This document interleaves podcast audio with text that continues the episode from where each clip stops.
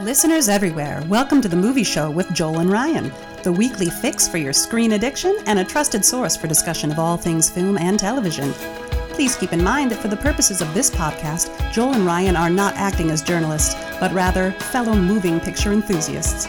All of their opinions should be taken as such. Also, please be warned that while Joel and Ryan may seem like petulant children, they are, in fact, adults who may occasionally use adult language. While they promise to bleep out all the worst words, it's a good bet you will still understand what they were saying. And now, with no further ado, here's Joel and Ryan.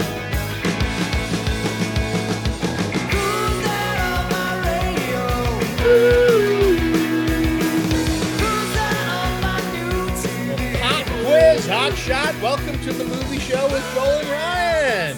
For another week, we are so happy to have you. I am Joel, And I'm Ryan. And uh, yeah, we got a it. We're we're old school style today. It is o, OG movie show with Joel and Ryan. Fun and games only Yep. today. Yep, it is uh, just the two of us. Um, and we, uh, yeah, and we're gonna be, uh, we're we have a, I think it's a fun idea. Ryan came up with a really fun idea. I ran with it. I think hopefully you'll enjoy it. We're gonna try something new a little bit later, but uh, but first, um, we're gonna just, you know, I, I, it's been a while since we have uh, recapped um some of the things that we have been watching um eh, currently Oh, yeah. um so what have you uh, been watching? um probably the big thing was uh last week was the final episode of the Mia Farrow Woody Allen documentary on Oh, um, yeah. on HBO Max that was uh really well done really disturbing um and uh has sparked some fun debate because you know people Woody Allen is just one of those people that if you love Woody Allen you are a pretty rabid Woody Allen fan. Um and so it has it continues to spark that debate of well a are these are the allegations of sexual abuse true? But then if they are true it's it's that same argument with roman polanski and um and and some of the others like how do, how do you hold the person versus the art so it's all it's all fascinating um and- Yeah, it's hard when you read, especially. Well, I know a lot about the Woody Allen thing because there was, you know, no, none of, not much of that, and even in the HBO doc, is news. You know, that's all that Mhm. information's all out there. I think that, I think by actual news sources, those sorts of things tend to get framed in very simple ways, and when Yeah. you sit down and really dig into it and learn about it, it, you know, it is crazy uh, Polanski's the same thing. Until you really know the details of his crime, it's not enough just to say what happened. You, w- the details are important. How it came about, it, it, it's chilling to read. Mhm. And of course, he fled prosecution and went to France, and Yeah. you know, so he, but he he's also been somewhat contrite about it even though his his sort of artistic arrogance gets in the way of that all the time. Like he can't Mhm. he and and, and that, i think that's human nature. You can't be sorry for something and yet not instinctually want to defend yourself. I think the, it's always been hard. These days it's particularly hard to actually apologize for something. Right you know it's rough. And his victim doesn't even kind of just wants it to stop so I, i've but alan's never really i mean he doesn't speak about it at all but they the the interesting thing in the hbo doc is that the you know they have him on tape. And i have to say it's even though he doesn't incriminate himself exactly on tape it, the tapes really make him out to be uh, villain in the story in a way Mhm. that I think people really try not to avoid that yeah with him. If you're a big fan, or you know, it's it, it's that Yeah. stuff's interesting. It's unpleasant, but it's it's it is interesting, and it and it is it is a digestible way. Those documentaries that we're Mhm. seeing, HBO's doing fantastic ones. Really, all of them are really really good where they really bring a lot of information to you. Yep. Um, that's So that's interesting. I'm Mhm. sorry, I don't mean to talk about it when I haven't No. even watched it, but No, it, I mean it's just, it's a well done documentary. Obviously, it is uh you know it is Dylan Farrow's story essentially. So you know it's it's uh, it's very much from her point of point of view. right. and- and but nobody, so there's nobody on the other side that even wants to talk no, about it. No, they didn't, so. and they yeah they didn't talk about. It. Um, but uh yeah, so I've been watching that one. A uh, couple other great documentaries. There's a new documentary about Pele. Um, the and it's uh it's brand new. It's wonderful.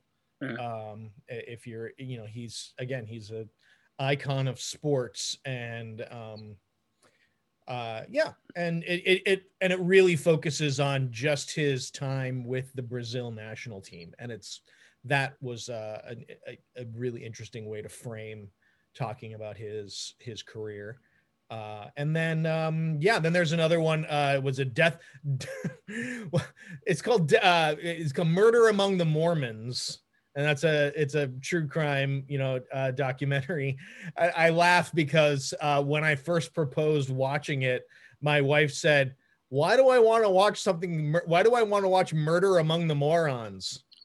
Because she just misread it, and, and I'm like, "Mormons, Mormons," and she's like, "Oh yeah, that sounds interesting. Let's watch that."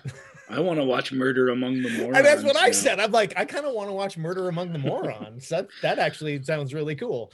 Um, again, yeah, these are you know and that and that one is it follows the um the true you know that sort of true crime um you know hits all the hits all the the plot points of um of a true crime documentary with twists and turns and this one's a little bit more um uh, it, like I think their big twist d- isn't such a big twist. I mean, it it Is it that the killer drank caffeine? no, Because that would No, be it- awesome if yeah, if that really was the cause of the murder among the Mormons. he wore he wore uh you know publicly bought underwear or something, uh, that was uh no, it, it so it It's just forbidden. it was very yeah it was just very it was you know it was interesting it, it of course it um uh if you don't know uh, well if you know a lot about the mormon religion or if you are just sort of interested but in this you know in in the you know the church of latter day saints just as a you know a concept you don't know much about it does a decent job sort of giving you a basic overview of of mormonism and the things that they that the that mormons hold sacred um and uh and how somebody can use that to uh to try to for their political or i mean not political but uh their financial gain so um yeah i found those i, I so yeah again big big surprise joel's watching a lot of documentaries I can't um, do documentaries, especially these days. The less reality that comes across my screen, the better.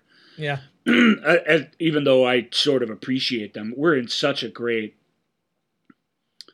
era for that stuff. You know, there's always been really good ones going back, but it, it, there's so many choices and there's so many interesting stories and Mhm. all these different platforms that want content are, you know, they. There a lot of uh, most documentaries, frankly, come and go without a lot of fanfare. But every once in a while, one hits, and because they're not that expensive a thing to, to do, it it's kind of like the old the old early 70s studio system. You just throw a little money there, throw a little money at that guy, Mhm. see what they come up with and you know, maybe you probably have something that hardly anyone will care about, but you might have uh what's the motorcycle movie that was such a big hit that's so terrible that everybody loves. A motorcycle movie that's terrible that everyone Yeah, it's about mo- kind of about motorcycle gangs. Got Peter Fonda and Jack Nicholson. oh oh oh um um easy rider Yeah, Easy Rider. That's like four dollars basically to the Yeah. studio. It was like here, and Easy Rider became this thing that Mhm. keeps the gift that keeps on giving. It's popular. People still are interested in it. It still makes the studio money. Like that. Every once in a while, you hit on that. When your investments are small, it, you know what I mean. It's Mhm. it it it that you're willing to take some chances that that Yeah. movies aren't like that anymore. But docs are still like that. It's like well you know, they, a lot of people want to tell a really weird story that that a suit can't imagine anyone's interest in. They got to go out and raise their own money and stuff. but if you're an industrious person, you can raise enough to do a decent documentary, and if you do a great job, you can win an Oscar. And yeah, it's the kind of thing. Um, you know, the the biggest investment, uh, and out, you know, like a studio would make is time. You know, it just takes longer to do a documentary because Right. you're you know you're you're chronicling all of this you know in theory like depending of course on the type of documentary um you know if, if you're trying to follow the journey of something um Yeah. you know you just have to invest time um so also uh i i do I, at a future episode we are going to talk about the oscar nominations that came out this week uh we will we will get into that uh closer to the um the actual air date of the uh of the academy Awards. I haven't even looked to see what was nominated. Did is Geostorm nominated for anything? Uh, no, Geostorm, I believe, was snubbed again. Um, or I know so that's from about four years Mhm. ago, but I keep thinking it's gotta, surely it's got to break through at some point. right. Um, is I do want to, but I do want to get since we're you know, and again on documentaries, uh, do want to give uh love to a documentary called Crip Camp. It's about a camp for uh for people with intellectual disabilities and um and physical disabilities. Uh, it's yeah. I mean, it's it, as as a subject that is very close to my heart. I love it. I'm so happy it was nominated, uh, and it's still available on Netflix. Uh, also real- so- because you're you're the fourth person now saying oh, you got to watch Oh, that. Yeah, it's so good. It's and it's yeah, it's one of those where you're just like you know, obviously I watched it through a veil of tears with my eyes all just kind of go- glazed over. Um also uh was able to catch Judas and the Black Messiah. Is it good? Um it, it was it was really terrific. Yeah. It was really terrific. Uh fascinating. Part of the Warner Brothers uh, direct to streaming slash mhm. the- theatrical releases of the year. Obviously, a huge one came out yesterday. The the Zack Snyder's four hour Academy ratio Justice League, um, and and others. There was that Denzel Washington film. Like you know, it's Mm-hmm. these aren't making a big dent in the theaters, but that one looked particularly cool and, Mhm. and a little out of season, I think, because of just because the times we live in are so weird. You know Yeah. what I mean? Yeah. Uh, I, I, to be honest, I didn't, I don't, you know, never have known a lot about the Black Panthers. Um, and this is uh, the way to learn about them in a dramatic, sort of Yeah. rather intense biopic kind of Yeah. setting. and and um and yeah and a, and a series of really just really terrific performances by some actors that I was you know previously unaware of. I'm looking forward Um, to that. Yeah. So um yeah. I saw and- a and I- few of the Oscar nominations back at the holidays, but anything that's come out since I haven't, or Yeah. or that has reached the general public since I've been woefully ignorant of. So, and it's weird. Oscars in April is weird. They really should be over. It shouldn't be mid-year where we're talking about last year's movies. It's the whole thing is Yeah. odd. I know that's strange, but I I wish they hadn't made when they were going to do their Oscars based on the hopes of having a ceremony, which I don't think they're going to be able to have anyway. No, So it it sort of bums me out because I think it'll be like because the I- I- pageantry of the ceremony and the 18 million commercials and the cuts to the audience. I, maybe I'm off a little bit. I guess people love Mhm. the red carpet and stuff, but no, I think they'll do what they did with the Golden Globes. Is they'll, you know, it'll be like we're gonna invite an audience of first responders and you know people who have been vaccinated, but the the you know celebrities uh, will There'll be a lot more people vaccinated by then, but I just don't know how you can plan for now what you don't know is going to happen a month from now. Yeah, I also think that yeah, tonally it would be um it would be a misstep. I, I think I, I, think definitely people- agree with that. Yeah, Who's People wearing what ready. gown and stuff Yeah. at this point in this year? It's just I again, people really get into that, but I can't imagine And- that's and it will be fun to get back into it next year. But I I still don't I don't think that we're we're at a place me- mentally where as a where we want to can- see the rich and famous on parade exactly Yep. right now. I So have you watched have you watched the the Snyder cut of Justice League? Have you invested no, four no, hours? I haven't had a spare four hours to sit down, and I actually want to sit down and watch it. You know, I like Zack Snyder uh, he's a, he's overwrought and over the top, but comic books tend to be that. I've always said I, I like the recreation of comic panels and his the, the artistic way at which he uh, approaches that sort of movie making. So, you know, and it, so it all ultimately depends on if the story is awesome or not. Mm-hmm. We already kind of know the abbreviated, you know, studio sanctioned version of the story, which is not hot so making it twice as long, like I don't know how much better that can make it per se, but uh, yeah, sure, I'm interested in it. It's I'm interested too. Yeah, yeah, be... it's definitely, but it. I'm not. A, I, my expectations are in check. I mean, I'm not expecting it to be right, right. You know, because even the idea at the time, it has still has all the problems that it had back then. It's it's seems rushed to do a team up movie that you haven't earned very much, especially one that's on the heels of a really divisive, the Batman versus Superman film, and mm-hmm. it just it's it it'll be tough to see. But I think it'll I, I think it'll definitely show you that even at four hours, even with the sides cropped on your TV like you're watching an, an old Mary Tyler Moore episode, yeah, you know, e- e- all that even with all these weird, stupid choices, let the artist do their thing. You know, on, mm-hmm. and on that level, I get on that level you get a lot of executives involved in the process, but you know when you're spending two billion dollars or whatever. But I'm telling you, it's always better when you just let it be what it's going to be. It, you, you can't I don't know of any times where a studios have. I can't think of any time where a studio has come in and a bunch of executives have come in with some hired gun and made a movie, even one that was out of control, better. Mm-hmm. Heaven's Gate is still better longer. Uh, Once Upon a Time in America is better the way it was supposed to be edited. Yeah. You didn't fix anything. You just made it. You made a bad thing the most horrible possible, and then you know, uh, sometimes these phoenixes grow out of that, but I don't know that this will be yeah. a case of that. I just think that leave leave and the you, artist alone. Now, to be fair, Zach stepped down. His daughter died. I mean, it's very yeah. tragic. So I think that's well, frankly, that's that's got to be the only reason to you know the circumstances of him stepping away are the only you know that's part of the story to me it is it is it's like okay now he's getting a chance to do the movie that he was hoping to do um you know before. And and that to me is part of and that's a, a part of me that you know and again a, a, fan as a fan of comic book movies i'm like yeah i want to see what what what did he originally have. Can you can you talk uh i mean is is it possible to talk briefly? Because uh, i don't know how interesting this will be. Why did he i mean is there a reason for the four to three um ratio he shot it uh, almost entirely with IMAX cameras. Okay, so that's so okay.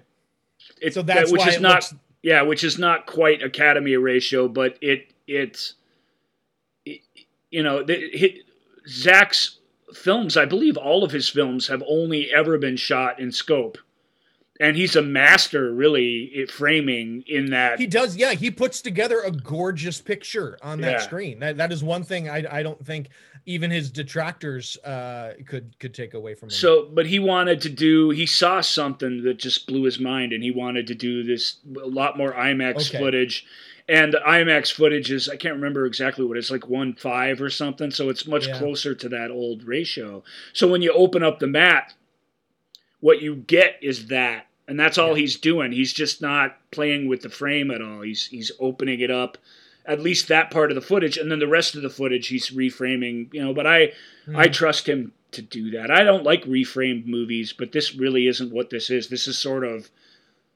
this here, guys. This is everything that we got, and yeah. and actually, when we watch it this way, we it looks kind of cool yeah i mean i i just i didn't i'm like when i when i read or uh yeah read that it was in in that ratio that aspect ratio it's like uh, okay that's interesting choice and i, I just didn't know it's very um, strange i mean there have been a few movies done that way throughout the mm-hmm. years and and a bunch recently a lot of if you go to our halloween episodes a lot of these horror movies are are shot in this old monster movie framing yeah. and it's it's interesting visually but i this is the first big time, you know, event film that that that's even an option for. Right. So that's that's why it's that way. It's it's because of the the action footage, all the digital shots. There's plenty plenty of the four hour runtime where there's nothing living or no camera involved in in the frame whatsoever. It's just digital madness.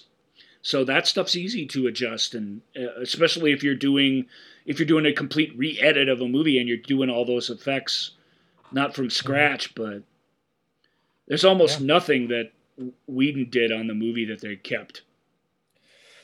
Right. Yeah, I've read that too. That'll Uh, be- He just, I mean, that's unusual too. Usually, when you go revisit a film, you're like, well, I wrote and shot the plates for this sequence. They finished the effects.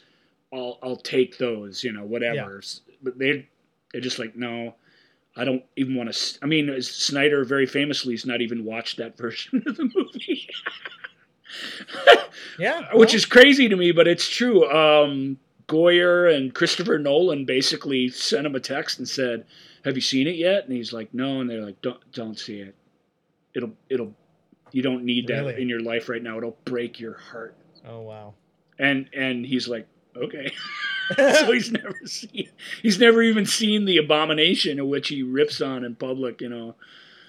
Uh, it's that- an yeah, interesting that'll be- story. Maybe we'll do a deep dive into the differences between versions and all the drama behind the scenes because there's a ton of that. Sure. We try and not do get into that kind of thing on this show because we're not reporters and you always feel like we're going to go down I mean at least that's how I feel. I feel like we're going to go down some path of you know the the stuff that happened between the producers and and um uh the fella who plays Cyborg and Right. Like you know I, we can read and repeat what we've seen but we don't know. We're Yeah. not yeah t- eh, and and and all of that is is interesting in its own way. To me the, the- it is i do the only behind the scenes thing i truly do find fascinating is that Zack snyder because of the crazy horrible circumstance by which he had to step down was essentially by popular outcry was allowed to was given the money and the resources to create this movie Well, uh, for what was thought to be a fairly unpopular franchise, because Right, in in, in right. nerddom, uh, you can look at the raw numbers of the people who saw Batman versus Superman, and then you can look at the people who claim to like it. It's a fairly highly rated audience film. But the noise about it, Joel, and we talk about this on the show all the time, the noise about it is deafeningly negative. Mhm. and because of that it that's its rep and that really is how things work these days.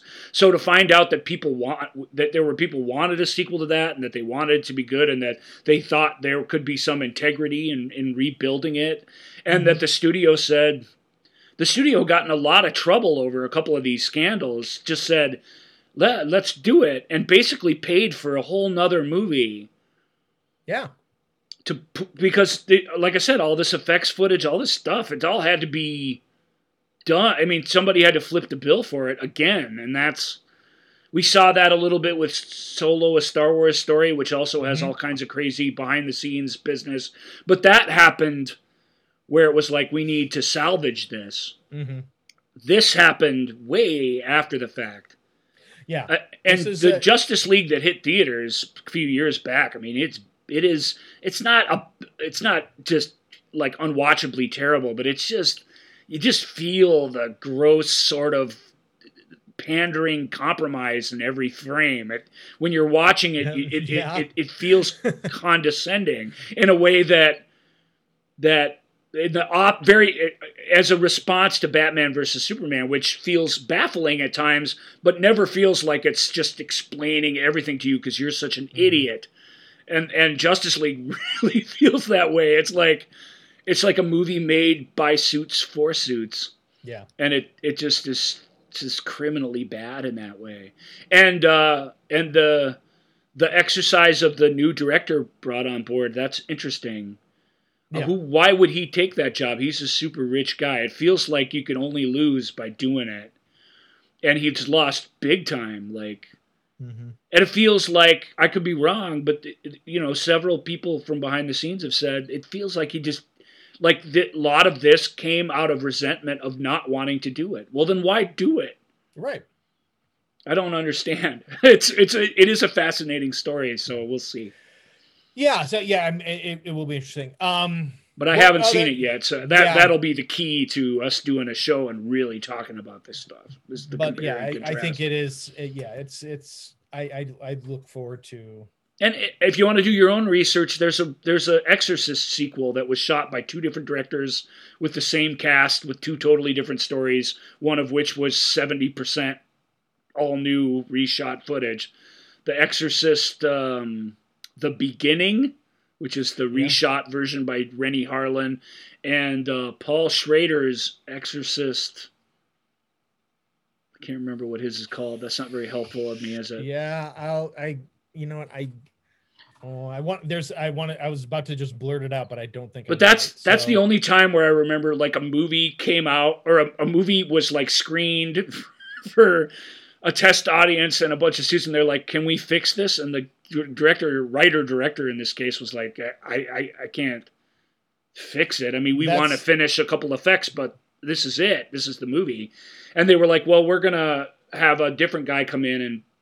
And redo it. This was Morgan Creek Mhm. Studio at the time, and they brought in Renny Harlin, who is the yin and to Paul Schrader's yang of the human race. They're nothing alike as storytellers. Mhm. And Renny made a pretty decent commercial Exorcist film out of the same material. And They're both prequels to The Exorcist. Yeah, I was. Uh, I was. I was right. I was gonna say uh, the Exorcist Dominion. Dominion. That's Yeah, the other. That's Dominion. that's the Paul Schrader one that was shot and finished first, but came out and a whole year later. Yep. And, and at the same week as Revenge of the Sith, I want to say the only movie released in competition with Revenge of the Sith. kind of fun. Um, yeah.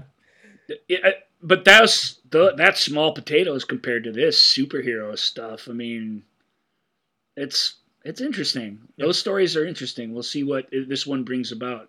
I'm excited to see it, but I just I don't see how that movie that they wrote can be great necessarily. But Yeah. it certainly could be a whole lot better.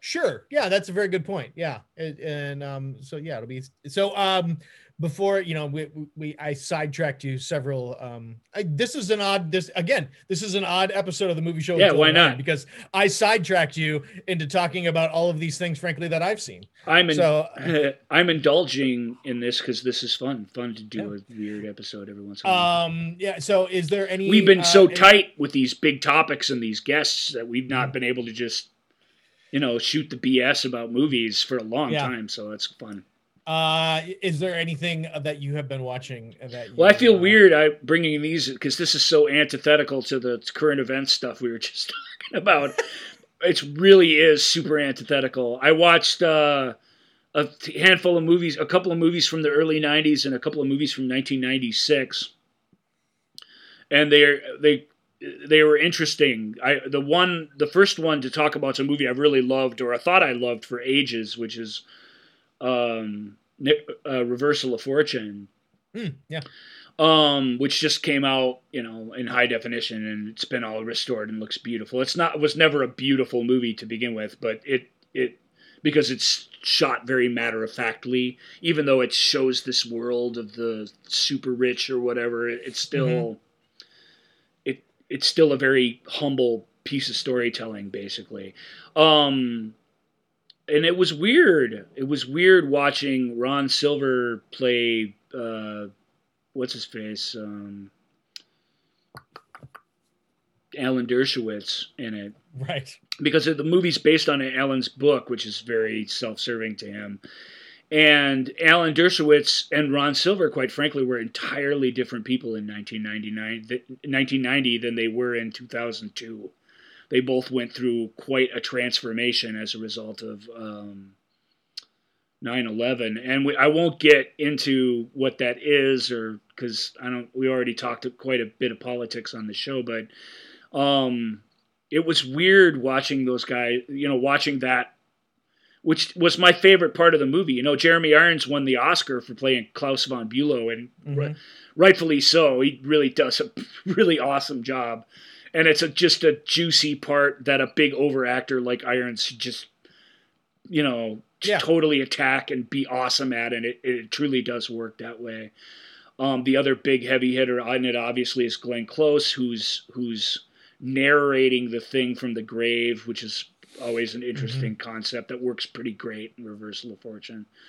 So I liked it, but I had a whole different. Re- I hadn't seen it in ages. It, the DVD was cropped and for television and looked terrible. I never owned it, so I haven't seen it since I saw the cropped for television version on VHS. It was probably all the way back in college or something. Yeah. So this was me revisiting it for the first time in all those years, and and it was frustrating how how things I knew now encroached upon my enjoyment of it. I guess Hmm. that was my experience with with it. I was like. It didn't feel like the plucky team of like Harvard people, Yeah. you know, fighting for justice. It felt like it felt different. and it, Interesting. and, and I think if you take that element out of it, all you really have is these rich people vamping for two hours, basically, which isn't as fun without the counterpoint. So I don't know. It was that was an interesting experience for me. Um, and then two more, which are really interesting. Again, were interesting experience to watch. These are movies I had never seen. Um, they were big, huge budget films at the time in 1991 and 1996. They were vanity projects by their star slash producers, or in the case of the latter, a star slash director. Um, they were both spearheaded by women, which should be cool, Mhm. but they were both super terrible. One of them was Bette Midler and James Caan's For the Boys Mhm.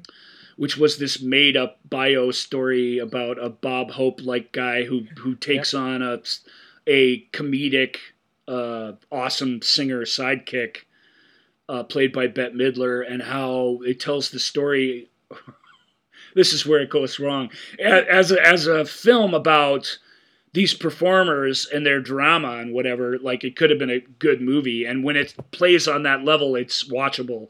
Where it totally falls down is it it's a comment on the evolution of warfare through these USO performers. And it's flat Wow. out not capable of telling that story in a way. Even the there, there's a scene and uh, sorry if I'm I'm super spoiling it so if you always wanted to watch For the Boys and you never have, in my opinion, right now means nothing to you. It's still a fascinating movie to check out because it's it's it's star vanity run amok, truly. Um, it really is. I mean, it's it, it's a bad movie because the star was in charge of every decision, and almost every decision they make uh, goes is bad. It's hard to explain, but there, there's no vulnerability in any of these characters. They are, go to combat with each other. That's all they are capable of doing. And because of that, we don't. We the longer it goes, the less and less we care about them, which is really an odd thing. Hmm. Um, but the war scenes, the scene where they're in Vietnam and and uh, she's watching her son get killed is like it's like it's staged by teenagers on on a on a on a stage truly. It's it's well staged by teenagers but it it lacks all filming type cinematic sophistication that you need. Just the idea of it is bizarre and an extremely tough sell. And then to make it all kind of choreographed for broadway just makes it it just sucks. I don't know what to say. It's it's a train Yeah. wreck of a film that uh, by the time it was over i hated it. But i was glad i watched it because i you know i knew about it at the time. It was the kind of movie i would have liked at the time in 91 Hmm. um big production by uh 20th century fox. When 20th century fox was trying to kill itself for the boys and shining through and alien 3 and there was a whole bunch of films at that time where they were just they were on top of the world because of die hard and some other stuff and they just used that money to almost put that studio in the grave until it was bought out and this was part of that this movie's crazy expensive when you're watching it you can feel it huge you know huge budget costume you know, war. It's all shot in L.A. Everything they had Yeah. to recreate, Germany, Vietnam, was all built on these sets, and the sets feel huge and expensive, but they feel fake. And the whole movie just feels fake and awful. James Caan and Bette Midler hate each other, and and that works in the parts, I suppose, where they hate each other. But it's supposed to be, you know, people coming Mhm. together. You know, it's supposed to be that old school. Oh, do they hate each other, but they love each other kind of story in it. Or begrudging respect. It's they hate each Yeah. other and then they super hate each other. There's not a tender moment between them in the, the entire thing. It's it and yeah. and it feels like somewhere in there there was supposed to be and it just isn't. Um, and of course they don't love each other. They're just but they're a family of a sorts. That part maybe works.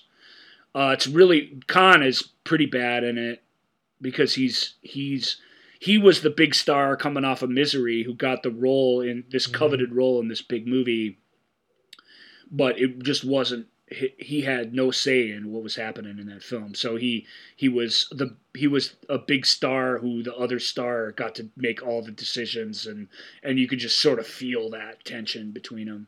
Like I say, so that makes it interesting, but it, it's bad. Yeah. And I hate to say that for poor Bette, but you know, you've noticed they don't. There are no Bette Midler movies after that. They don't let her make movies anymore. I mean, the studio is just like, you're done now. Back to albums with you. You know what I mean? Yeah. or if you can hang in there, go back to the stage or something. But you're not. Mhm. We'll cast you in this or that, but we're not. You're not. You're done. Yeah. Yeah. And um, as a Hollywood power broker, you're done. You have zero power. You've gone from 88 power to zero power in one movie. And another movie that that happened to was another movie I hadn't seen, didn't see it at the time, watched it. It's a better movie in a lot of ways, but it's it has all this kind of similar problems, which is the mirror has two faces Oh yeah. which was which was the last Streisand movie back in 1996, and there won't ever be another one. Um, and she'd made really good movies up to that point. Academy nominated uh, Prince of Tides. It's a little, the little I don't know what you'd call it, a little much. It's a little syrupy and a little heavy, Mhm. But it's still pretty good film. Pat Conroy novel is good, and Streisand directs a pretty pretty decent movie. Where where unlike for the boys, vulnerability is at, play big time in that film, and that that helps. It Mhm. helps. It's it helps, and it got a bunch of Oscar nominations, and it still looks gorgeous and is pretty good. And then Yentl, of course, uh, people. Uh, Yentl's weird because it's a very photo real sort of strange uh, drama with lots of goofy comedy in it. But the thing that brings Yentl down for the average viewer is the songs. Because it's not even a musical in a conventional sense. It's just four times during the movie there's a song that the lead character sings and it's it's it's totally incongruous with what you're watching that that Right. happens it Right. only happens because the star is really good at singing like i think if you take the songs out yentl's a interesting and kind of fun film um with the songs it's just it's a it's a curiosity or it's just I think I don't that's know, a perfect Joel. way. I it's too easy way. to parody with the songs right Right. and right. Once you can do that, once you can just make fun of it and disregard it, you don't have much left. But but I, I believe Yentl and I don't mind the songs. I don't care. You, you, You- you for me, my money, head. you can break Yeah. out into song anytime you want in a movie. Yeah.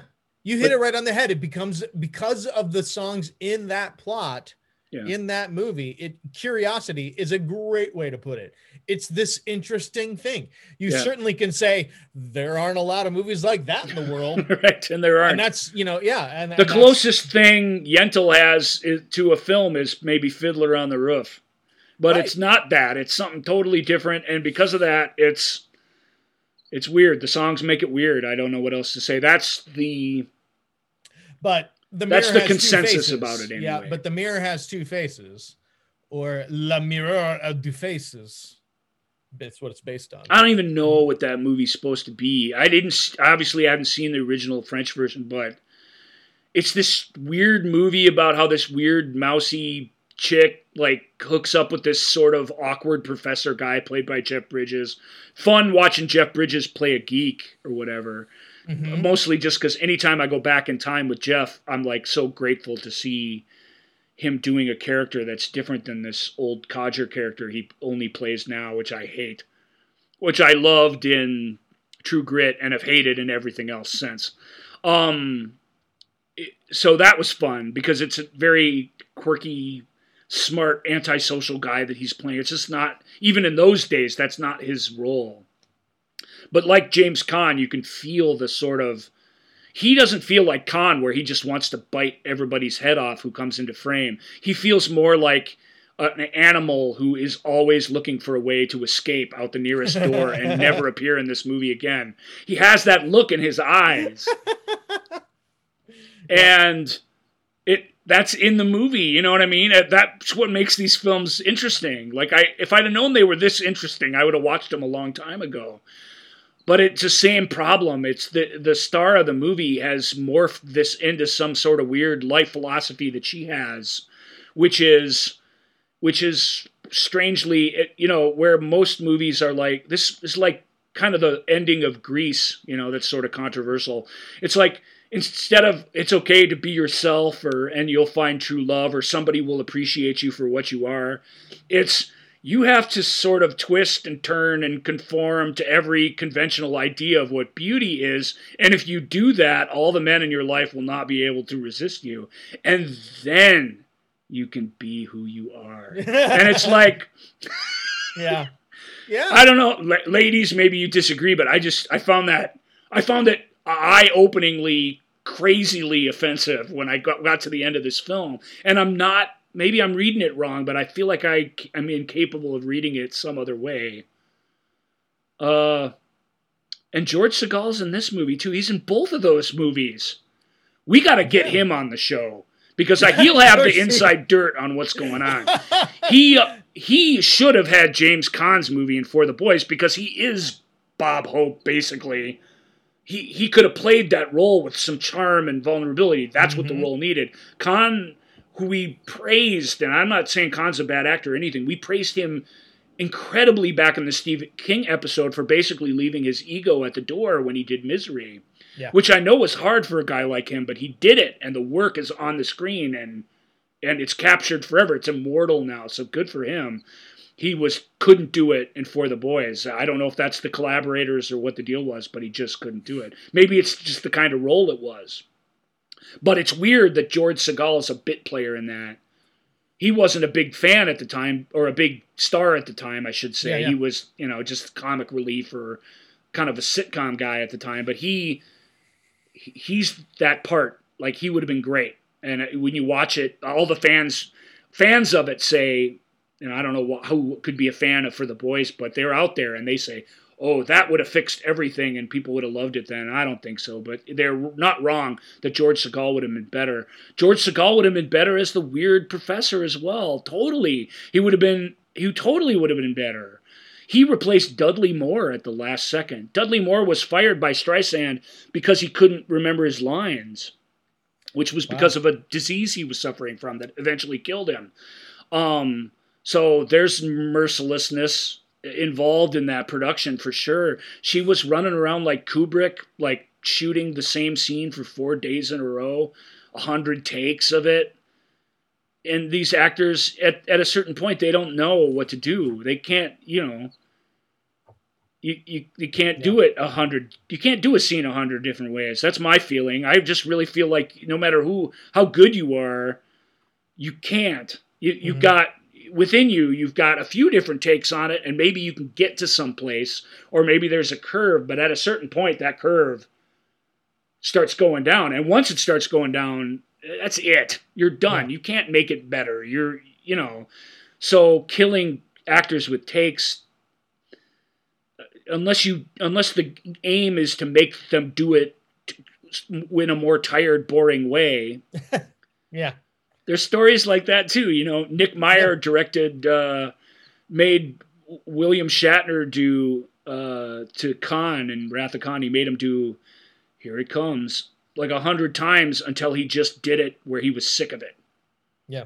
because Shatner's incapable of not doing here it comes with like a telegraphing everything Mhm. and that's exactly what the director didn't want so there there are some cases where exhausting an actor and making them sick of being alive actually make a movie better but mostly it doesn't do that and this is a film where you feel that exhaustion with the material and you feel Mhm. like it, where everybody's kind of saying stuff but what's it about uh, Lauren Bacall's in it. She's pretty good in it, but she's she's barely in it. That helps. Yeah, I'm Um, remembering. I'm remembering when that came out. Um, of people, uh, like that was the big takeaway was Lauren Bacall's performance in it. She's pretty She good in was- it. She was, yeah, she was wonderful. She's pretty good. We have a little inside information. I happen to know that during the Christmas break during that movie, Mm-hmm. that that the leading man of the movie really didn't want to go back to New York and finish that movie, and was actually looking into ways to not do it, Yep. if at all possible. So And- that's that's the sign of a for a well-known lifelong professional who's been part of many troubled projects. Mhm. That's that's a big step for a person like that to take. on his They, holiday they had to have been really really miserable. Yep, on his holiday break, he refused to uh, comb his hair or brush his hair because he was so tired of being of even his hair being so micromanaged. Yeah. Um, on that. and it, you feel it. It that's a awful movie, and it's bad enough that it's like, yeah, you're that's it. That was your that's your last chance. We all Yep. tolerated you. We gave you all this money. We you know we let you thing go two months over, and and and at that point, this thing Mhm. had to have been a hit, and it wasn't. And so, no more Yep. Barbra Streisand, no more a Barbra Streisand films Films, ever yep. again Mhm. And now it's you can you can be on meet the parents for or whatever but you're that's it yeah. back to you know what i mean back to albums with you back to music maybe Back to- that's for the yep, best you can hard do to your, say you know, her residency in Vegas or whatever she was. I think it was Vegas or or she just a big series. it was vegas yeah where she just did this handful of set amount of shows Yeah, the sit downs. Yeah, but that was that was i'm not ripping on streisand you no, know not at all. two out of three of her movies are pretty good um no, she's. I mean, yeah, I, but she. I mean, she is, and I say this without malice. She is a true diva. yeah and it, and they gave her uh, Yeah. they gave her an inch and she took it a mile and then that's Mhm. that's and and you know and she is someone who has a very you know who's always had very strong opinions and very strong uh a, a strong outlook and and so to give her an opportunity to direct i mean prince of tides was uh you know wa- was a pretty pretty good movie and yeah, so but Prince of Tides showed- was anchored by the Conroy biographical story, which is which is very powerful. This isn't. This is a French Mhm. farce that she turned into some weird, really weird yeah life philosophy statement that is that is a thing that nobody on this planet can relate Mhm. to and it, it, it it's weird that it climaxes at that point it's it's it's a bizarre film but if you got 2 hours and 20 minutes it's immaculately shot Lauren Bacall and George Segal are pretty good in it um Mhm. and it's it's something else. I mean, there's nothing else quite like it except for the boys a little bit. for the boys, it's just so. This film doesn't have that problem. This film's trying to be funny. It's a it's a comedy with no laughs at whatsoever. Mhm. Um, for the boys is trying to be dramatic, and it's just being combative and awful Mhm. and negative constantly. That film was harder to get through. It was similarly beautiful. You know what I mean? But Right. but Mirror has two faces. I got bored with, which is criminal, but I never hated it. I was just like, what are you doing? yeah and when you finally get it, when because the movie's not subtle, it comes out and tells you what it is. And when it does, you just it, you kind of can't believe that such a movie is happening. It's that weird a story idea, and you can Mhm. call that sort of r- originality. I don't know, but it, Yeah. that was two films I was, or a bunch of films. Oh, the good one. There was a good one. that there was a good one in would- there That you wouldn't think would be good. This is why I should have wrote them down. Whoops. uh, Up Close and Personal, also from 1996. oh, sure. Yeah, yeah. That's a movie that at the time, you know, it's a that's a syrupy romance novel of a movie, but that movie holds up really, really well, which you wouldn't think it would because it's a mid 90s movie that takes place in the mid 80s. And it gets the sort of mid 80s fashions correct, which are all ghastly and terrible. And it it um it takes place, you know, kind of from the past to the present day. So not entirely in the 80s, but still. It's about this this uh ambitious um sort of uneducated woman who wants to be on the news and works her way up through it. And at some point Mm-hmm. in the story, she hooks up with this old school, you know, news guy played by Robert Redford who mentors her and turns her into a news superstar Yeah. with all of her own strengths and none of his weaknesses. And it's it's a good movie. I was stunned by how good it was because I, I remembered it. I only really saw it like on cable one afternoon. Yeah, I would say that that's probably where I saw it. too. Yeah, and I just rem- and I remembered it being compelling enough that I hadn't intended to watch it, and I watched the thing all the way through to the end. So that part was mm-hmm. true even back then.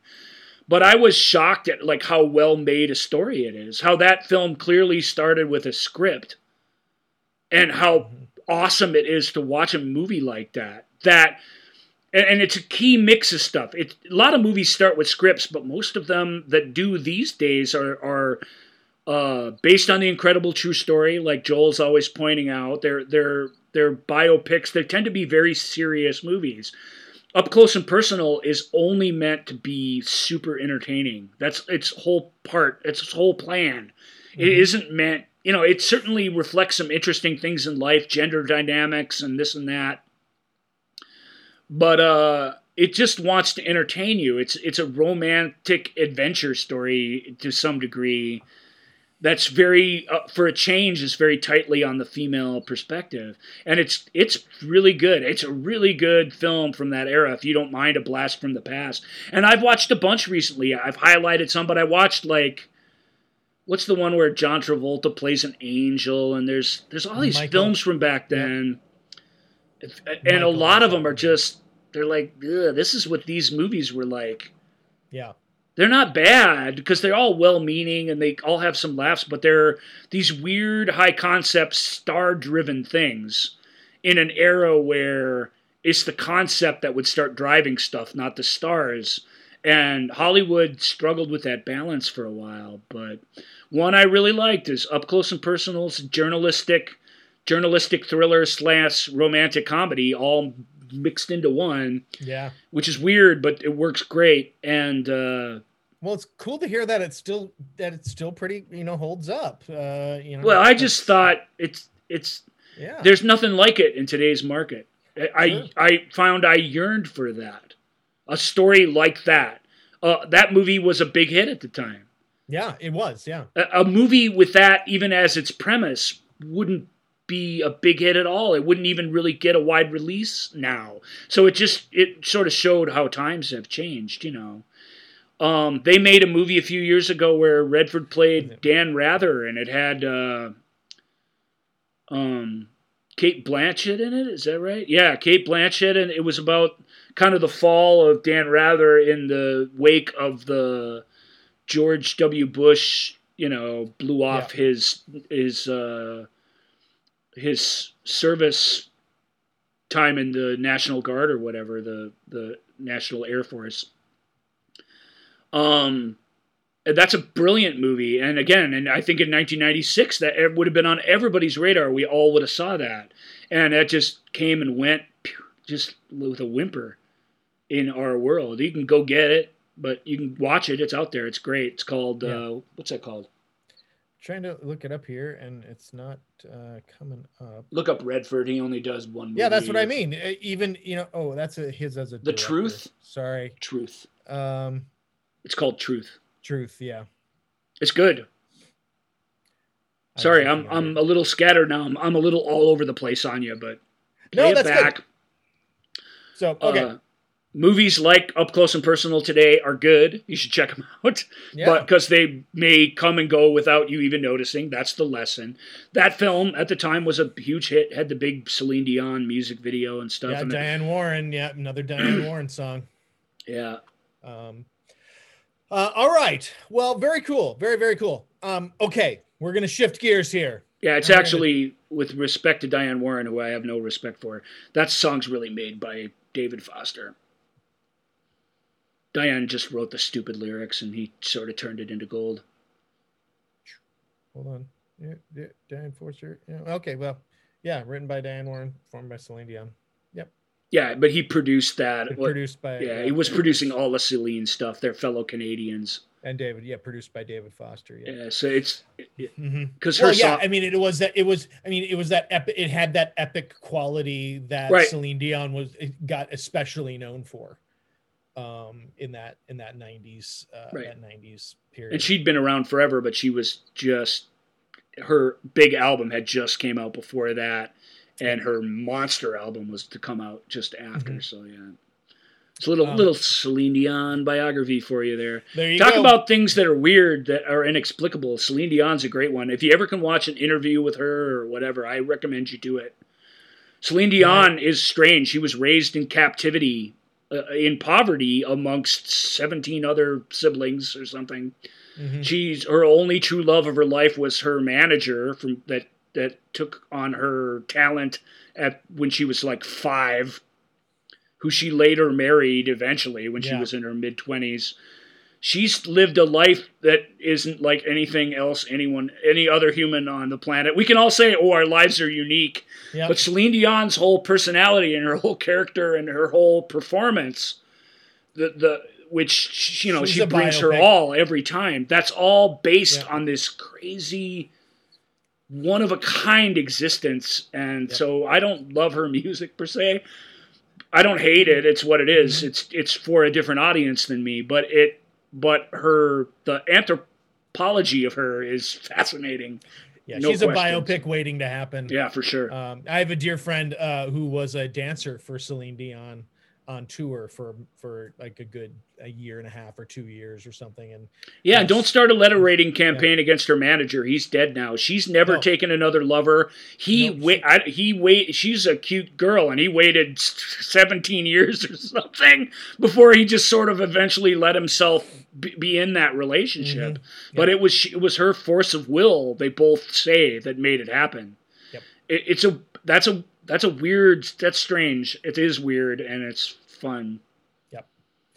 Um, okay, so up next is a we're gonna do a new segment here.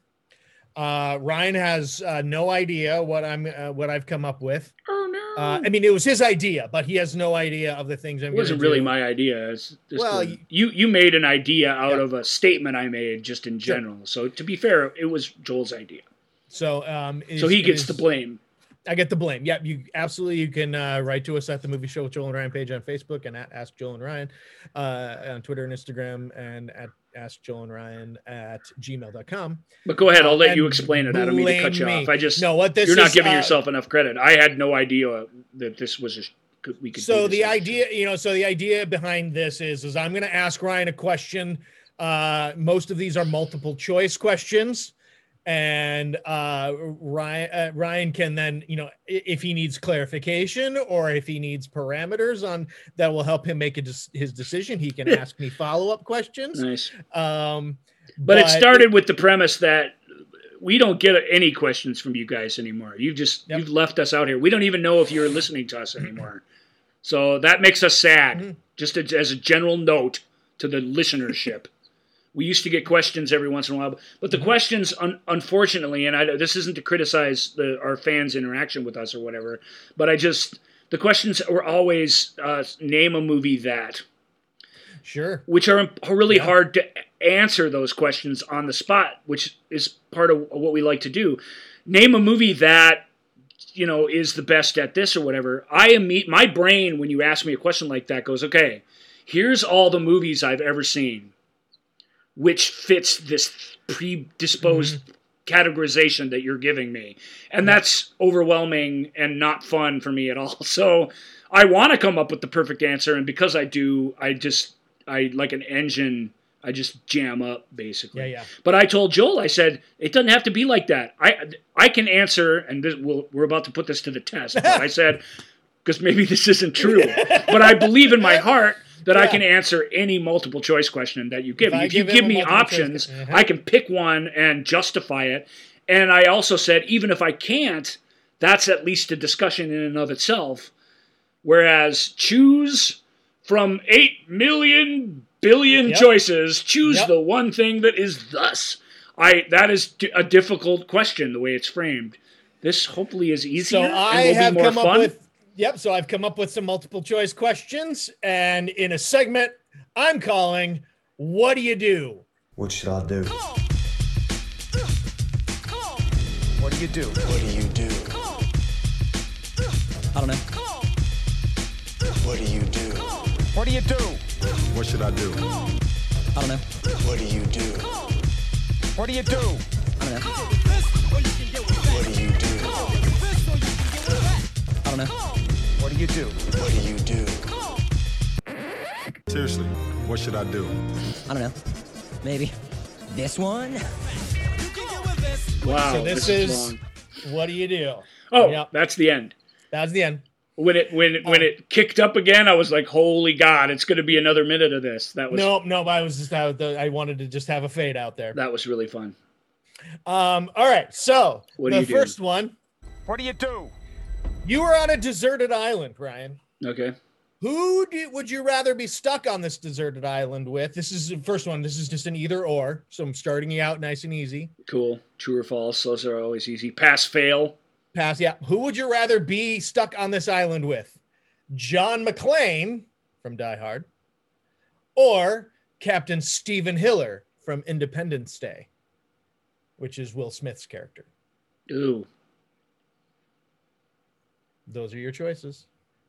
John McClane, Steven Hiller. Welcome to Earth. I didn't realize this was. I didn't realize this was just going to be torture questions. Ah, well, they're not all torture questions. Um, Uh, this one, I, I, I, this was the first one I came up with, so that's why it's first on the list. Steven Hiller. Mm-hmm. I think the the non-alcoholic background will serve us both well on the desert island in a There way that I think with McClane, who I'm more of a, uh, I think more of a you know cousin to than than Hiller, but I do I think Hiller's resourceful. Um, I think his spirit is tough to beat. His his jimmer jammering will drive me insane. But yep, yep.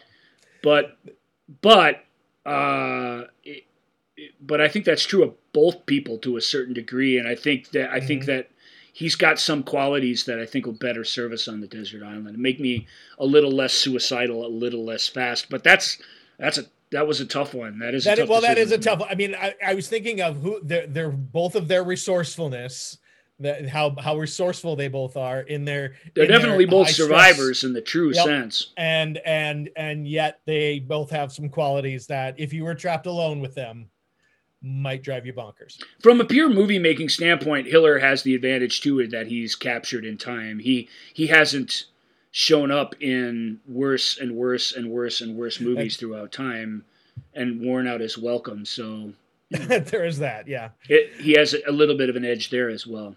okay all right second one here we go What do you do? several married couples approach you ryan and they're asking you to join them in a romantic assignation Well, this was already off to an impossible start, but go ahead. do you go with john and jane smith Okay, from uh, from, from, uh, mr. and Mr. and Mrs. Mrs. Smith. smith Yeah. Herman and Lily Munster, Barbara and Oliver Rose from the War of the Roses, uh, Clark and Ellen Griswold, All right. Or Ward and June Cleaver.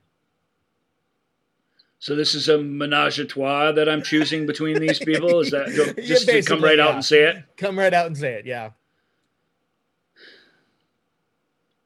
If you'd have We don't- chosen the Addams family instead of the Munsters, this would be easy. I'll just say. oh, let me start. about- Let me start by saying that I thought about putting Gomez and Morticia on there. that they'd win in That- this field by a country mile. I have to say.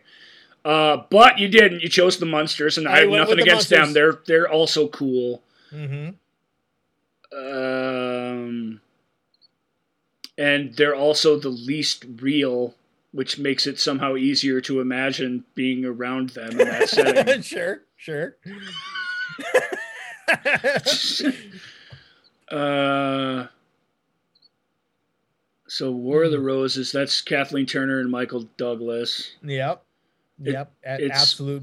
As a Yeah. really unimaginative straight guy, it's it's it's the guys who are the deal breakers in these couples. By the way, I I just I'm just gonna say that I'll admit Sure. that to everybody. That makes So- sense. I apologize for that, but but that's that's Well, the truth. frankly, of of all of the women here, I mean, i i for for a yeah, for a straight guy, person, these ladies are very these ladies are all good. yeah, they're very seductive. Um, so They're very yeah, they're all very beautiful Um, and interesting. who who who who was the first one? You're gonna have John to- and Jane Smith, Brad Pitt, Oh Angelina yeah, Jolie no, no, playing. no. I'm out. uh, com- I mean, I'm completely out of their spies. league, and I'm willing to admit it. So let's cross those guys off the list. All right. No Angelina Jolie or Brad Pitt for me in a million years. That would never. I can't even imagine it. So what's the fun in imagining it? you know what I mean? Because Mhm. just utter Mhm. rejection. Like I wouldn't even get past their first or second bodyguard in their lives. There's no chance. And if they really were hotshot super spies, I mean, then forget about it. So, Yeah. yeah, we're so they're about the wrong couple in every way. What They're was the, next one? characters. Uh, Herman and Lily Munster, um, Barbara and Oliver Rose, Clark and Ellen Griswold, Oh from- no, from they're off the list altogether. and Ward. I don't want to get in between whatever their issue is. I- They're stunning. They're even still married. Um, Ward and June Cleaver. yeah, we're gonna go with the. Cleavers I think. I think I would Just- go with Mhm. just for the view behind the scenes back in that time.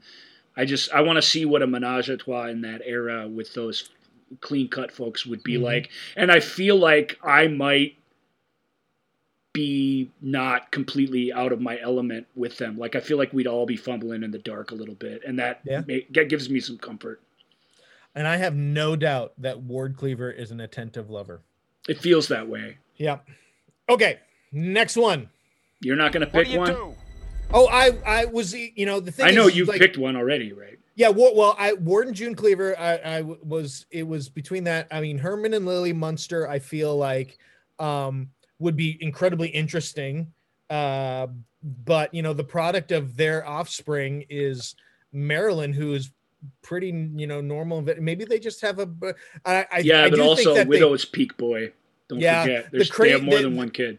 Barbara and Oliver Rose from War of the Roses, that anger and that crazy might make for a crazy night, like a bonkers experience. Yeah, it's like I, think- said, I'm just not very adventurous. I really did Yeah. pick the, the safest spot I could be in. And I think for my first three way, I really do think that's advisable and smart. I'm just trying to be pragmatic. and that's hey, if you can't be pragmatic, then there's no reason asking. What do you do? Um, all right, so the next one is is you have the opportunity, Ryan, to go back to a prestigious center for education. Cool. Do do you choose to go back to Rydell High, Which is, which is Grease? oh, yeah. Ridge Ridgemont High, yeah. where they have fast times. Uh, I know you won't choose this one. Shermer High, which is the high school essentially from all of the John Hughes movies. yeah, but uh, go ahead. Okay. Bayside High, uh, which is uh, uh, uh, it's Saved by the Bell. Sunnydale High, which is Buffy the Vampire Slay- Slayer, or Welton Academy from Dead Poets Society. Uh, I, I I'm gonna choose the the the Breakfast Club High School actually, which Okay. you, you thought I wouldn't choose because would I'm not not a John Hughes yeah, fan. yeah, yep. But uh, it's in Chicago. It, all of these Sure. are in California, except the Dead Poet Society one. The Dead Which Poet Society Vermont. one is Yep. a, a all male school. I wouldn't do very well Boarding in that setting. school. Yeah. Yeah, that's- I, I, I I like the idea of having that particular cat as a uh, teacher and being in that version of um, of uh, what's the Shakespeare they do at the end of that? Midsummer. And stuff. Yeah, Midsummer. I was in a version of Midsummer. I don't know. I just can't remember anything these days. I apologize. Stupid Um, sidebar. I saw Midsummer Night's Dream, the RSC version of Midsummer Night's Dream on Broadway, sitting two seats away from Robert Sean Leonard. Oh, nice! And I totally geeked out going, Oh my god, he did this and that poet this and now we're watching it together. Oh my god. So I Oh, my totally nerded goodness. out about that. Yeah. Robert Sean Leonard is aces. So there. Anyway, that has a lot of appeal, but Mhm. it's out of step in time with my sensibilities and and all, I'm telling you, all the rest of it. Bayside is really tempting, but yeah. again, let's just be real. Who am I going to be in an episode of? And this is important, folks. How would you uh, Who am I going to exist in be in, an episode of Saved by the Bell? It ain't, I'm not going to be one of the romantic leads for all the hot chicks in that show. That's not going to Mm-hmm. happen. I'm going to be some, I either be some weird bully villain sidekick or some kind of weird dude with some kind of problems that they all have to learn about during the week. And I don't want to be those things, so I don't want to go to that perfect school where everybody's a beautiful model or whatever. Except for Screech. Just, yeah, exactly. rest- so that I could be Screech's Screech. cousin from Minnesota for an episode. It doesn't, you know, Oh, yeah. and they can all learn to accept me and then get rid of me as soon as possible and be on to other things. yes. So, Um, but I- Google's yep. Audience Google Zach Morris's trash and watch those episodes. it's, They're but it was funny. tempting. It was tempting. For a moment, I was like, ooh, yes, that's where I'm going. You know, but look at yourself in the mirror, Ryan. I, I you know, Yeah. you're not, you're not, you're not Bayside material. Let's face it. So I'm, I'm, I'm going to pick the Breakfast Club school. That school kind of looks like my school looked. It's in the You Midwest. probably- yeah, you probably would Um, do well. I hope I don't- Shermer. I'm a, a few years back from those assholes in the Breakfast Club, so hopefully I don't run across any of them specifically. Mhm. And then we're good, All right. right? Very cool. I never spent. I had some detention in junior high because of my big mouth, but I, I didn't spend a second of detention in high school. I grew up just enough. Got yep, got it, got it under control just That's in time. right. so I think I'm. I think I'm good. I think I could actually do that. Okay. Um, I, I like it. All right. All right. Uh, see, for me, um, I don't know. I would choose. Um, oh boy, I um, I might choose Bayside. I might go with Bayside. Well, you you're I think I might do. Okay. I might do okay at Bayside. You're better, yeah. You're a better groomed, sort of better type for that. Yeah. I, Um, I all right. agree. That that was tempting. Yeah. What do you do? All right. Next one. You are starting your own talk show. You've been hired to host your own late night talk show. Late night, okay. Well, That's a yeah, oh, relief. yeah, sure. We'll go with late night. Yeah. Um, your your first guest is either George Clooney or Bill Murray. I'll let you answer this one first. George. Oh no, I'll let no, I'll let you because maybe maybe who the whole show is. I'll let you. I'll give you the whole your whole show, and you can decide. You can mix and Eh, match. So that one was is- easy. George Clooney. I don't want to have Okay. anything to do with Bill Murray. Bill Murray's as big a wild card as there's ever been in the interview business. Okay. Maybe, maybe on my 90th show, maybe on my 100th anniversary. Not on the first show. Do I want to be sitting next to Bill Murray? No Okay. thanks. Clooney, he's easy. He's always got something to sell. He's and problem. he's he's he's pretty clever and very funny. Um, all right, first guest George Clooney. We're over Bill Murray. Okay, your second guest, second segment. Sorry if that makes me a pussy, but you guys, who all you, we all love Bill Murray, but he's I brought him up because he, he was, you know, he's famously the first guest that first and last guest Letterman ever had. That was why he popped into my head. Yeah. Um, all right. Your second guest, second segment after after the after the commercial break with George Clooney, you bring out your second guest, and it's either football great Chris Collinsworth or football great Terry Bradshaw. Chris Collinsworth. Okay. You can see already how boring my show is going to be. Your musical guests. So then after your Should I explain Terry Bradshaw and Chris Collinsworth? Do people well, want I to mean, hear yeah, that? why, yeah, why, yeah, why, why, Chris? Terry Chris Bradshaw's a clown. Yeah. He's just a big clown. He's just it, there's you can't talk football with him. You can't talk to a person that's there about their life experience because he's so shut off from who his actual self is that you're not going to get anything interesting as far as that goes. and and that's it. That's enough. There, there's not a person there. There, you know, with Collinsworth there is. Collinsworth's more like me, so maybe again I'm choosing comfort here, where I can, uh, you know, where I can get, we can talk football. He knows more about football than me. That'd be fun. I'm clever enough about it that I could ask, I think, some good questions. But Collinsworth, from a bi- biographical standpoint, is he's an open book. He's a he was a bit of a clown too, but he's still in touch with himself and who he is. Yeah. Uh, Terry Bradshaw. I'm going to tell you Terry Bradshaw story. Can I? Yeah, I was just gonna say real quick. That was for me. Terry Bradshaw might be a more entertaining Right. To the audience. He's the to Richard television Simmons audience. guest that, where he just takes over the segment and you just gotta You got to ride cross your it and legs and let him. keep tossing up stuff for him to Right. to be goofy about. Yeah, But- uh, what? But uh, Terry, my yeah. late night show, Joel, is going to be at least occasionally substantive. Well, that's what I.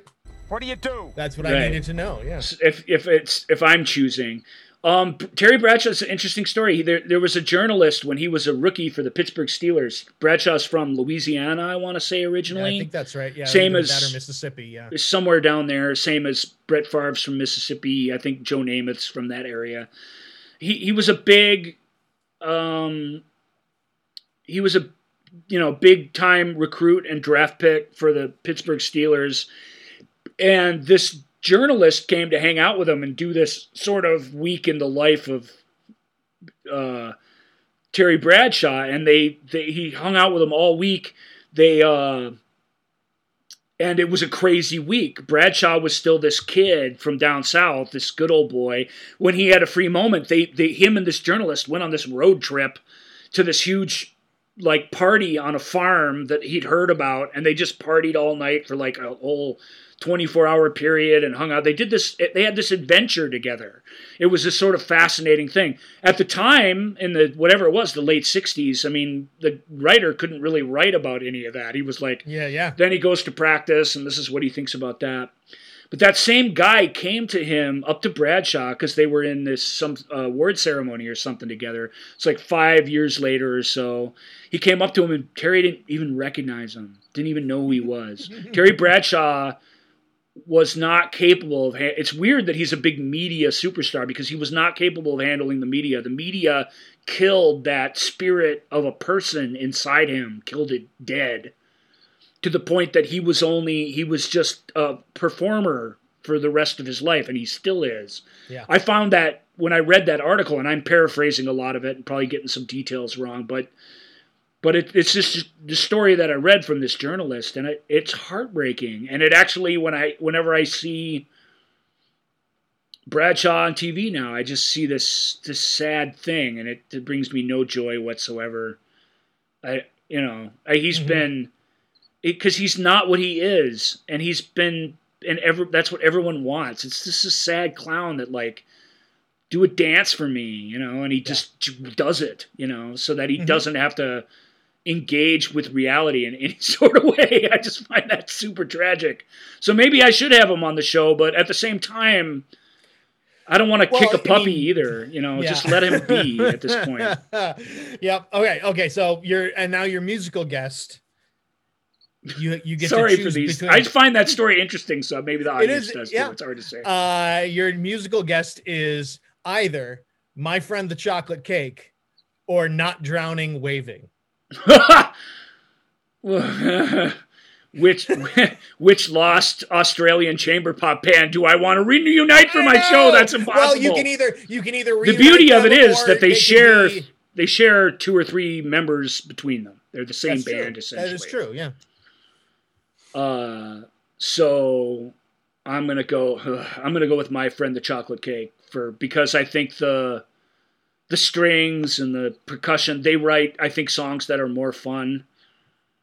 Uh, the the not drowning waving quit because the guitar player founding member like is has terrible stage fright and doesn't like doing things like that. Mm, So I'm not going to force him to show up on my show either. John Phillips, God bless. Uh, check check those bands out if Check you've those never heard bands of out. them. My friend the chocolate cake and not drowning waving. Very fun. Very They're cool both bands. driven by the songwriting and singing and piano playing of a guy named David Bridie. They're both Australian bands. uh, Not Drowning Wavings from the early or late 80s to mid 90s, and they're very sort of like alternative world music, if you want to say. Catchy songs, Yeah. but very politically driven and very serious, and, and lots of soundscapes and stuff, and multiple percussion instruments and collaborations with the, the artists of Papua New Guinea, and you know what I mean. It's that Mhm. sort of Peter Gabriel pretensions that are lovely, but they still are. They're a kind of Australian folk band at heart, so they still the songs are very earthy or whatever. My friend the Chocolate Cake sort of a vacation from that idea. It's the same songs, but it's cello and and um, viola and mandolin, and it's very very folky. And it they certainly have their serious moments, but they're a more joyful, fun act. And I love them both equally, and Joel knows that, and that's why he's stuck that question to me. But So tune in to Ryan's talk show with his first guest, George Clooney, Chris Collinsworth, and my friend, the Chocolate Cake. Love it. that All sounds right, like a good show, doesn't it? I, hey, I'd watch that. What do you do? Okay, so next one up is um, so you're under attack by an intergalactic threat, Naturally. and your only choice is to leave the planet.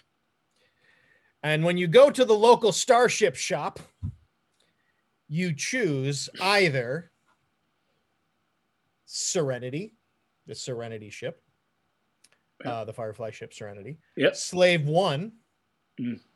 the Palomino, since we were talking about the black hole, Oh yeah, yeah. Um, the Eagle Five, Which is the from Space 1999. yep, Okay. the Gunstar What's that? from The Last Starfighter, Oh. Thunderbird 3 from Go Thunderbirds, Okay. or the Narcissus, which was the uh, shuttle that from the Nostromo. It's that, uh, it's the tugboat part of the Nostromo, not the yeah. The- refinery part. correct the tugboat part. The, the so so Serenity, Slave One, the Palomino, the Eagle Five, the Gunstar, Thunderbird Three. That's way too many, by the way. This Okay, the, our first lesson of this segment is too many, and I can't even rem- I can't even remember more than four or five. okay. That said, Well, it was it that was- said, we can really eliminate a bunch of these right away. It was really fun listing these, thinking of these. Well, they're like, all oh my God, con- this ship. Oh, you They're all awesome, aren't they? And I was like, I can't put. Let's get rid of the ones with no or artificial gravity right away. Okay, Okay, Palomino out. Palomino out. Uh, the last Starfighter ship is out, Yep. and there's Got it. really not room in that. Nor is there much room in Slave One. So let's get rid of that. But Okay, Slave One's pretty cool. It's But I don't like the idea of. I like my ship to have a, what approximates a top and a bottom, and Slave One lands one way, flies another. That makes is it. an awkward ship. Yep. it's just a bit. It's it's cool, but it's. I'm gonna say no. Uh, so that leaves uh, Narcissus or the Narcissus, Thunderbird three. Let's get rid of Thunderbird three. Okay, the the Eagle five or Serenity. Unless I can live on Thunderbird 3 as a real person with puppet hands. Ooh, I like that. But let's just let put that in a holding pattern for now. Okay. And not, not the other way around. I do not want to be a puppet with human hands, Joel. well, no, I don't- can't I cannot stress that enough. Very few people would choose that. I think. No, so it, so I'm inclined to say no to that. But there, Okay. maybe there's some options there I don't know about. I'd have to talk to the sales guy. Um, so that doesn't leave hardly any. It leaves the Narcissus and the And Serenity. Serenity. So it's got to be Serenity. Okay. Serenity feels like home. Narcissus feels like you're a piece of dog food that's been packed away for a long voyage to nowhere. Sure, but it is reliable, whereas Serenity. Yeah, Serenity has its problems. Yep. That's for sure. Okay. but maybe I'll be more enterprising. I'm more of a go along to get along guy. Maybe if I can just, you know, work work a little more hand in hand with the the uh, uh, you know the authorities of the day, which I, I think I'm capable of doing. I'm a diplomat. Yeah. and maybe I can make a little more money, keep keep it in better repair. Let's hope. There you go. There you go. Um. Okay. And all I got to do if I want that that narcissus quiet empty feel, I just get rid of all my friends and get one of those uh, dunking uh, giraffe like things that. So there's some movement on the ship, even if I'm not there. I'm also allergic to cats, so Yeah, well, yeah, it- does not say it comes with cat. I could I could have put that in there. no, just but the cat lived there for a long time. That's what I'm saying. Yeah, it's true.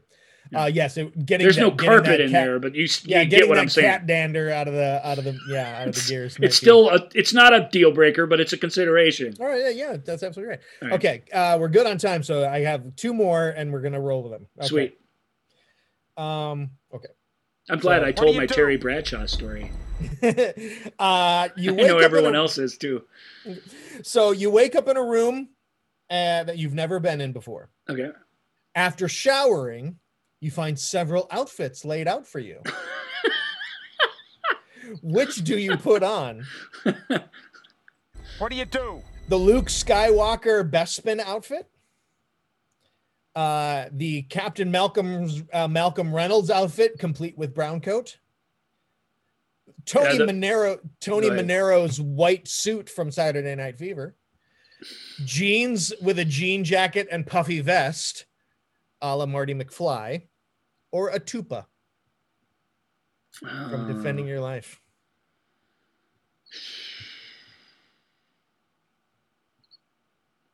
What do you do? Yeah, That's a tough one. it is a tough one. Well, I'm not wearing that white suit, I didn't. I, yeah, it it, ta- it and I, a I special wouldn't look I wouldn't look good in the beige uh, uh, Bespin outfit. The, the for Luke the- Skywalker. So Yeah. Han Solos I would try and wear with the jacket and everything. That's a little darker which but is why that did not make the list because it's too easy, right? Because Ryan would look. Stripes like, down the side of the in that. I'm like, you'd look good in that. So I can't. I can't, So make, we can't can't make it that, that easy. I can't make it that easy. Fair enough. Uh, but yeah, that I like the pockets. Like those would come in handy. There's a ton of pockets on the Yeah. You know, we never see him go in there for anything, but that that'd be okay. Mhm. Uh, but no, I'm gonna have to say no to tan. Uh, the uh, the I wouldn't. I'm having a hard time getting over the fact that I woke up in a strange room and just quick took a shower. Like that's And not the first thing I would do. Well, I mean, you looked around. You did. I'm just saying. Uh, you know, at whatever point you decided to take a shower, you came back out, and suddenly there were these outfits for you. and nothing else presumably i didn't have any Yeah. i don't have any other choices so No.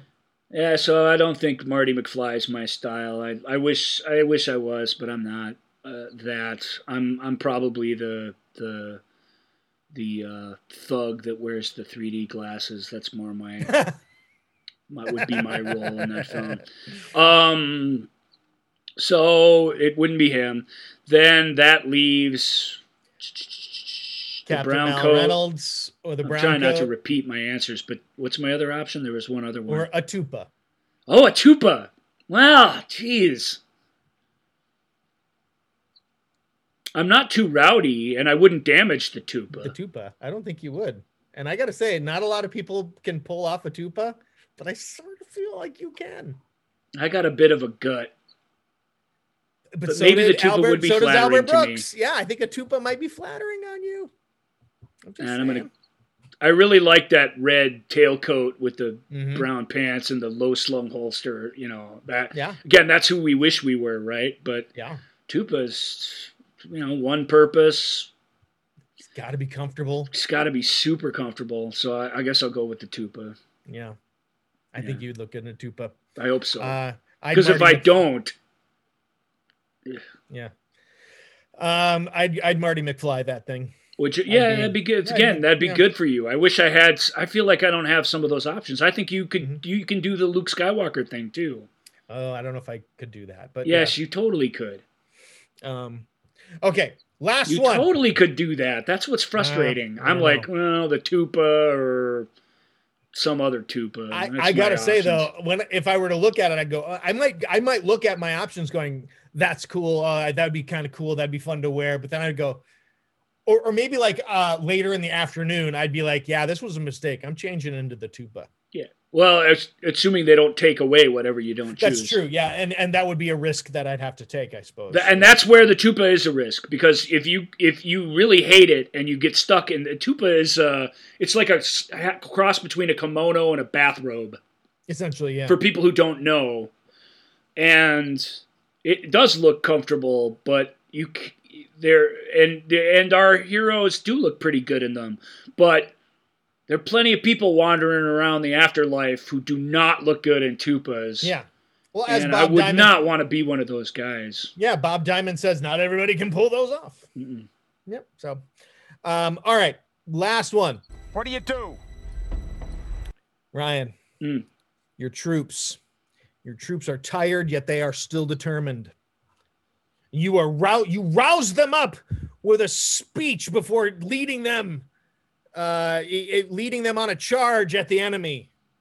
Do you end your speech with, "The Force will be with you always," or do you end it with, "By Grabthar's hammer you will be avenged"? do you end your speech with freedom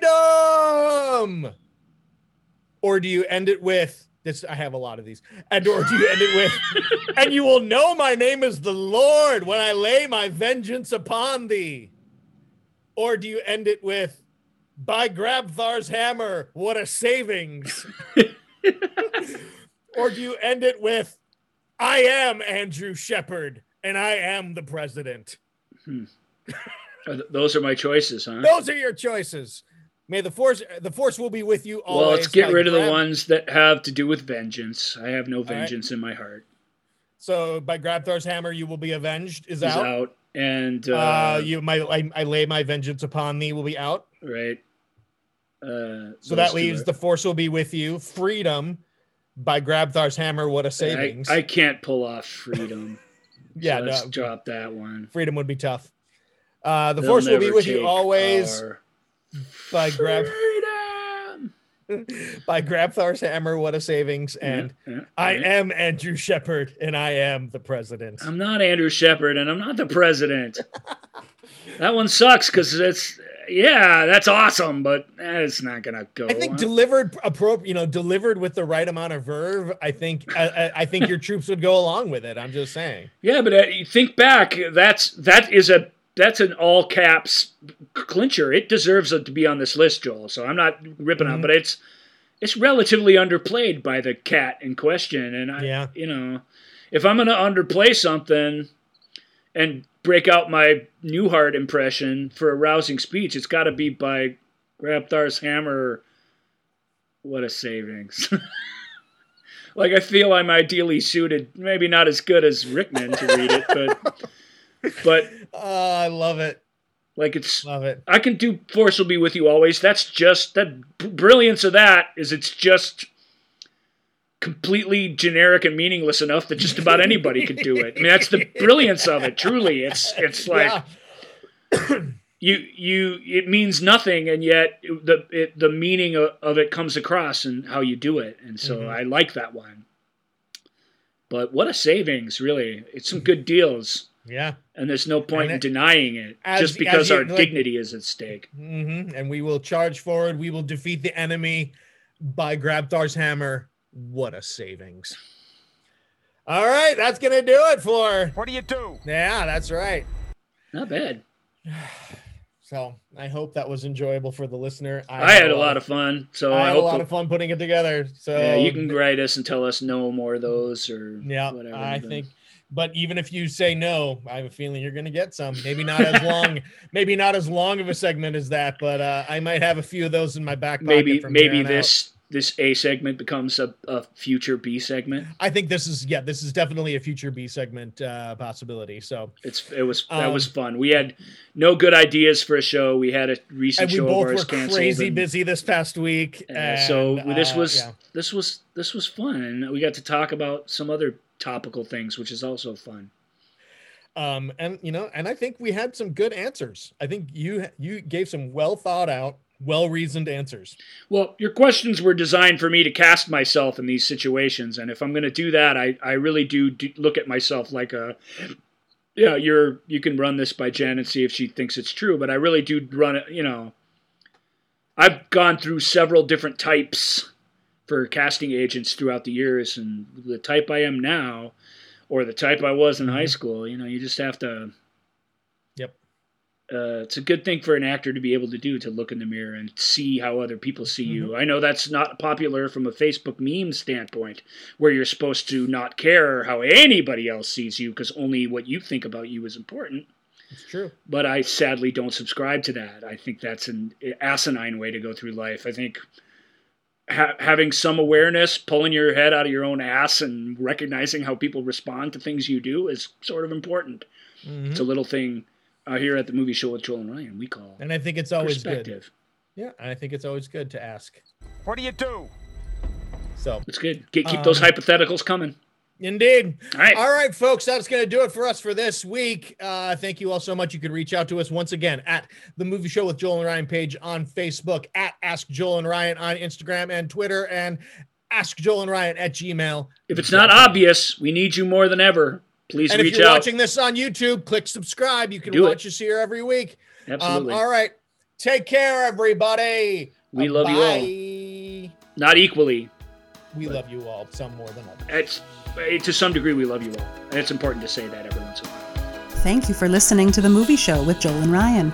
Remember, all views and opinions represented in this podcast are personal and belong solely to the speaker and do not represent those people, institutions, or organizations that the speaker may or may not be associated with, unless explicitly stated. None of these views and opinions were intended to malign or deceive. And now, here's the producers, circa 1982, to play us out.